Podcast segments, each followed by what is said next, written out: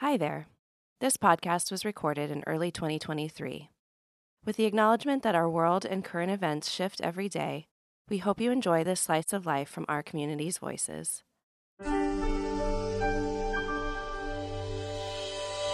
The human story is the search for belonging. From childhood to adulthood, in joy and in struggle, we all sit in questions of how to make sense of it all.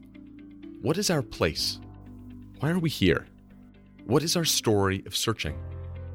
Join us in conversation with community members, each sharing some of their own story. I am Ben Spratt, and this is Belonging. So I have the honor today sitting with Mary Harkavy, beloved member alongside her husband Arnie for nearly 60 years here at Congregation Rodeph Sholom. And Arnie and Mary just celebrated their 65th wedding anniversary and over the arc of her many years of leadership and devotion here. She is an honorary trustee, having served on our board for many years, the chair of our Rodeph Sholom school board. She also, somehow at the same time, was able to hold down a vibrant career in marketing and research and now in more recent years has taken upon herself to help hold the sacred conversations and stories of our 180 year old congregation as she serves in our archives department, lifting up the leadership and the inspiration of past generations to guide us today. And on a personal note, a person who has helped support me and shaped me as a rabbi through my two decades here at Rodeph Sholom. Mary, it is such a gift to be in conversation with you today. So, Mary, want to begin with the question, uh, really, and the exploration of what is your own search for belonging over the arc of your life? I think that I have always enjoyed other people, so that's the first step in. Um, when I first came to Rodeph Sholom, uh, when I second came to Rodeph Sholom as an adult, having been here as a child, uh, when my brother was bar mitzvahed in the early 50s. Uh, we rejoined when my daughter was two years old, and my husband was an, came from an Orthodox family. I came from a totally non-observant family, and Rodeph was the right answer for us. We came because my downstairs neighbor, who had a two year old daughter also, was Janet Newberger, who was a long-time congregant at that point of Rodeph Sholom, and her husband an even longer time. She said, it's a good shul. You know? uh, actually, she probably said it's a good temple. and we joined the following year, my daughter entered the nursery school, and that was really the first community that I got to know. When Hub Greenberg died, who was a member of our board of trustees, Norman Schaffler appointed me to be the to fill his spot on the board, so that I could then become the next chair of the school committee, which I did and I served for many years. Um, we went through the process initially of hiring Erwin Schlachter in my early tenure, and then helping guide the school to really what its format is today. And uh, I'm very proud of what we did, and I'm very proud of the school today for where it stands. I was an active member of the board. I went on to be treasurer for four different presidents. When I retired from my business career in 2008, Chuck Weiss put a memo in, I guess it was, in those days, it was probably in the Chronicle and said he needed help in the archives. And I went in and asked him if he wanted help, I would come to work. I was looking for things to do to keep my activity in the, as a part of the community. And now, uh, close to 15 years later, with Chuck gone, I am very much maintaining what's going on. What do you feel like for you is the recipe of actually what creates that feeling of belonging? Because you are a person who's had enough different chapters in life, you also have had a number of relationships and connections in life. And I'm wondering, what is the magic? What's the alchemy of feeling that sense of belonging? I think this feeling comes from being in, being involved, being able to do things, not just to watch them. And I think that you personally have made a tremendous stride in getting people involved in ways that will make them belong. Our involvement initially started because our children were friends. And I think we all know that you make friends with parents of your children's friends. You make friends with other friends in a community if you don't have children. It's much harder. And you're thank I think you're more thankful for having a community where you can do that. And I think the diversity of our community today, where there are many families that are not traditional families and may or may not have children, or the older adults who come back they look for a community where they can make friends. I think friendship and personal relations are a big key.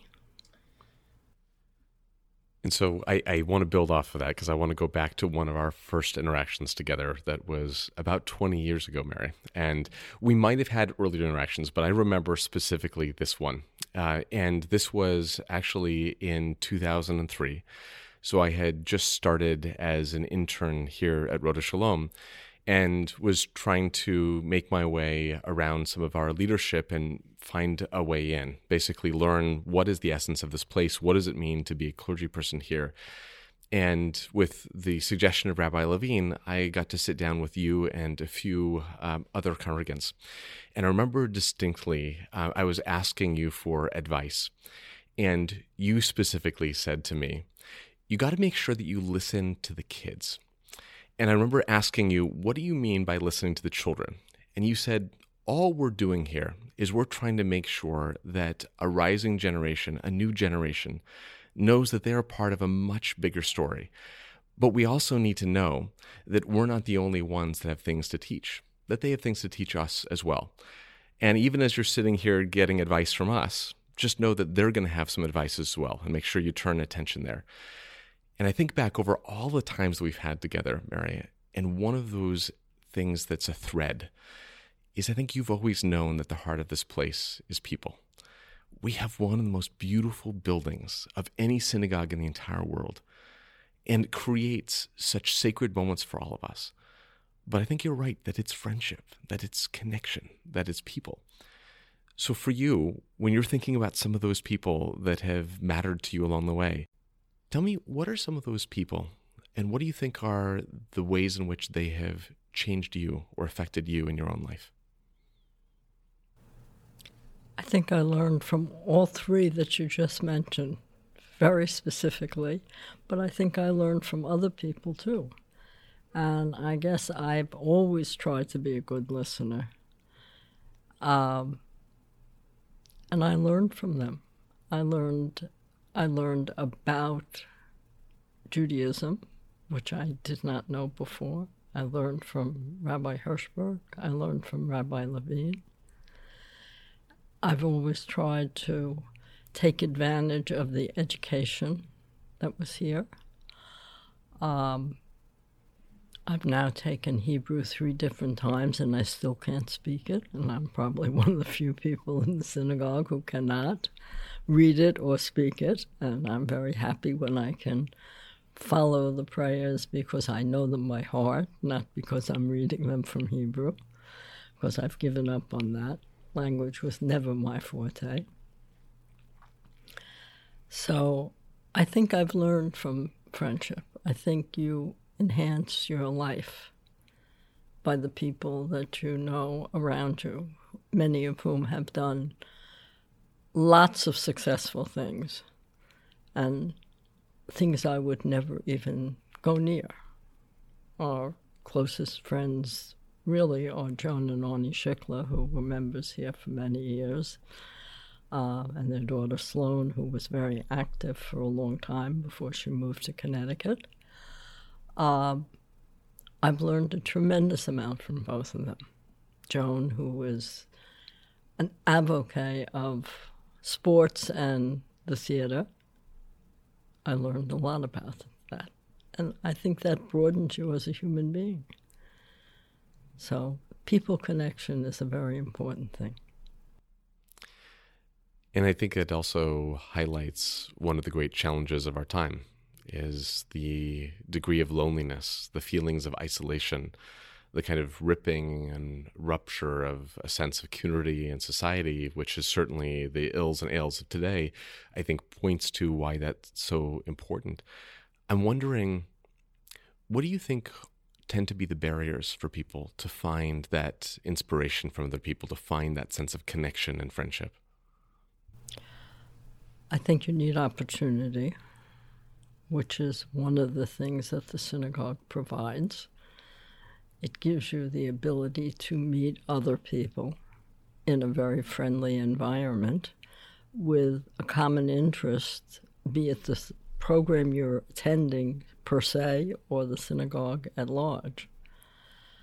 I know as you get older, the idea of isolation, no matter how full your life is and how wonderful your family is and how many children and grandchildren you have, it is more isolating. You don't travel in the same circles that you did. You don't have a business environment that could add to that community life. And the fact that I'm still involved in synagogue, I feel has helped me tremendously. Many of the people I am friendly with, acquaintance, not close friends are all younger than I am. That helps a lot. So it helps as you you aging teaches you a lot about isolation. I'm thinking back over all of the interactions, all of the conversations we've had together, and the way in which you somehow bring joy into that inquisitive spirit. And I think about some of the questions that you've asked me with a smile on your face and it makes me think about the kind of security it takes to be a person who asks questions. I feel like right now in the world, there's so much fear. I feel it. You know, fear about what's going to happen next, fear about does my life actually matter? Am I doing something that's worthy in this world? And from that place of insecurity, I think a lot of people get into the pattern of tremendous telling. You know, when we often talk about conversations, what we really mean is waiting for my turn to talk. And that's never been you. You have always led with questions. And I'm wondering, where do you get your security from? Where do you get the willingness to not just tell us the incredible nature of your career and everything you've done here? That we often have to drag that out and dig that out of you because really you're just interested in learning about the people around you. Where does that come from? I always say you have to be able to get up in the morning and look in the mirror and like the person that's there. And I think that's a very important part. But I've been very fortunate. I have a wonderful husband. I have wonderful children, and they've married wonderful people, and they've given me great grandchildren. And I think that all helps. I think that's what helps you have confidence and move forward. So bring that back into the context of Rodeph Sholom for a moment, because you have had the chance to not only observe, but actually help lead us through so many different chapters of this congregation against a backdrop of a country and a world that has been constantly in flux and changing.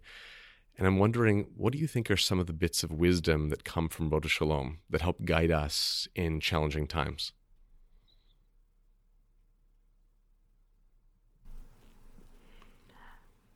I think the continuity of Judaism, understanding where the Jewish people have come over the millenniums, uh, has helped. I think being part of the reform movement as opposed to other streams of Judaism has tremendously helped because I feel it is a forward going belief with a very ancient controlling factor. And I think that's good. I think that's that's helped a lot. And you know, I think about what it is to be a part of a congregation that is one of the oldest legacies of any congregation in New York City and has changed so much in those many years and yet has always had that feeling of continuity. And I think the secret of it is going back to some of the wisdom that you've lifted up is that we feel like we're in relationship, not just with each other, but relationship across generations, that there is a sense of love and honor and homage. And so when you think about some of the generations before you here at Rodeph Sholom, what do you think you've drawn from them in helping to bolster generations like myself and those younger than me?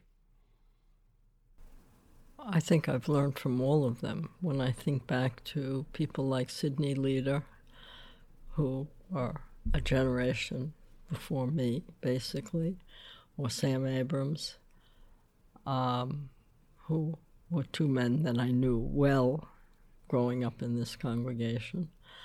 Um, I look at um, amazingly at what they had, and they were very different men. And one was steeped in Jewish background, and one was not steeped at all. Was the traditional, non-traditional Jew of the 40s and 50s. Um, but how they managed to be part of the community and lead the community was always admirable to me in very different ways. Norman Schaffler, all of blessed memory, um, was yet a third kind of person, and pretty much my mentor on the board. And I look to these men as really accomplished and helping to build a community and keep the community. I guess maintaining the community was key. And it was important to me, and I think I learned from them. Beautiful. So, for those of us who are wanting to walk alongside you, and continue the work of shaping the future of this home of belonging for our congregation. What do you feel like is some of the work ahead for us? How to interact with the rest of the world. I think that's frighteningly difficult going forward.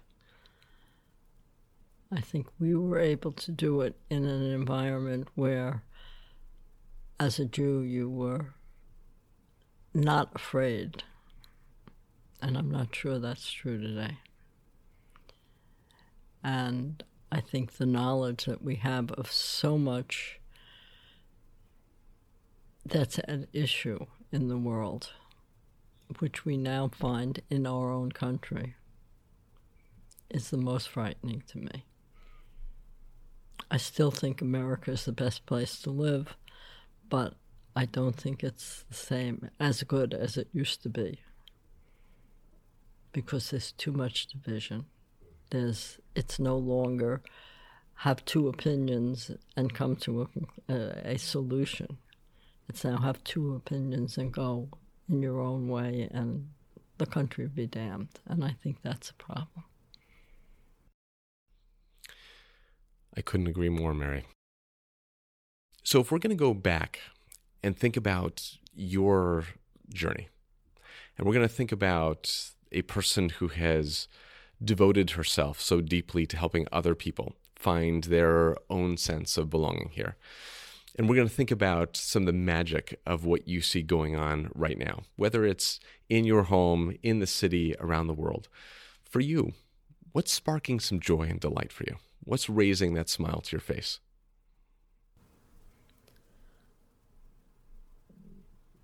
I'm happy to see the congregation moving in the direction it's moving in, which is a more open way to look at life, both Jewish and not Jewish, the community around us as well as our own. Um, I'm thrilled with my own personal family and where they are now in today's world. I'm very happy to still be married to Arnie after all this time, and that he's still able to be part of my life, even though it's much more limited than anything we've experienced prior to this. So I'm very positive on that, but I don't like what I see around me in the world, and I don't know how. I don't feel c- capable of dealing with it, but I think that being part of Rodeph Sholom has helped me have a sense that there are people who are, can do that. And I would argue, I think that you are one of those people. I and I'm not just paying you lip service, Mary. I really mean it. Um, I think really truly about some of the people who have been mentors and guides and inspirations to me in my own journey and have helped model to me the best of what this community can be. And as a person at various points in his life, even today, that sometimes can feel deeply alone in the world, as a person who sometimes struggles to know which path to take and sometimes struggling to find his own place it is the person who cares enough to ask the question. It's the person who has enough security and a big enough heart to wrap the world uh, in an embrace that sometimes helps be that beacon and that guide. And I think part of why I was excited and very excited to now be in this conversation with you is because when I think about what this place could be at its best, you represent it. Of how to feel like we are a part of a much larger conversation how we can feel like our story is a part of a much bigger story, and how we ultimately can see a life that is filled with both blessing and challenge and choose to make what we can out of it. So, if I can, just in kind of one more question, I'd love to hear for everyone who's listening in here if you were going to encourage them to sit in one question, what would it be?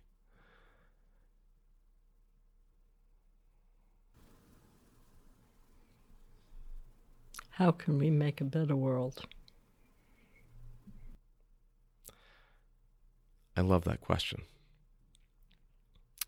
Both because it assumes a we, and that's not the assumption that a lot of people bring these days, and the idea that that's possible. So, if I can flip that question back to you, how do you feel? We can make a better world. Expand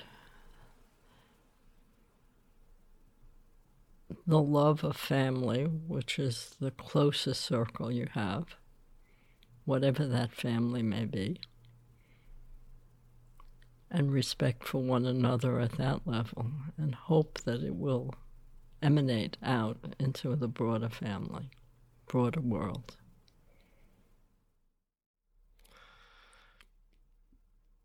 I cannot begin to tell you how much I appreciate that answer, Mary. I want to offer gratitude. It is not very often I get to sit in conversation with truly a person that I love dearly, but also a person that I know that has been at the heart of shaping so much of the leadership of Rodeph Sholom.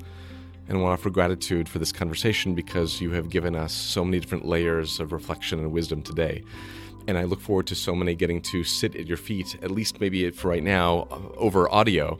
But I hope that people also feel courageous enough to reach out to you to sit more in person and see the way in which you yourself are slowly knitting together this world. Grateful for you, my friend. Thank you, my dear. Thank you for joining us and listening to this story of belonging. Stay connected with us on Facebook and Instagram. You can find me on Twitter at Ben H. Spratt. For more information about CRS, visit us online at rodephsholom.org.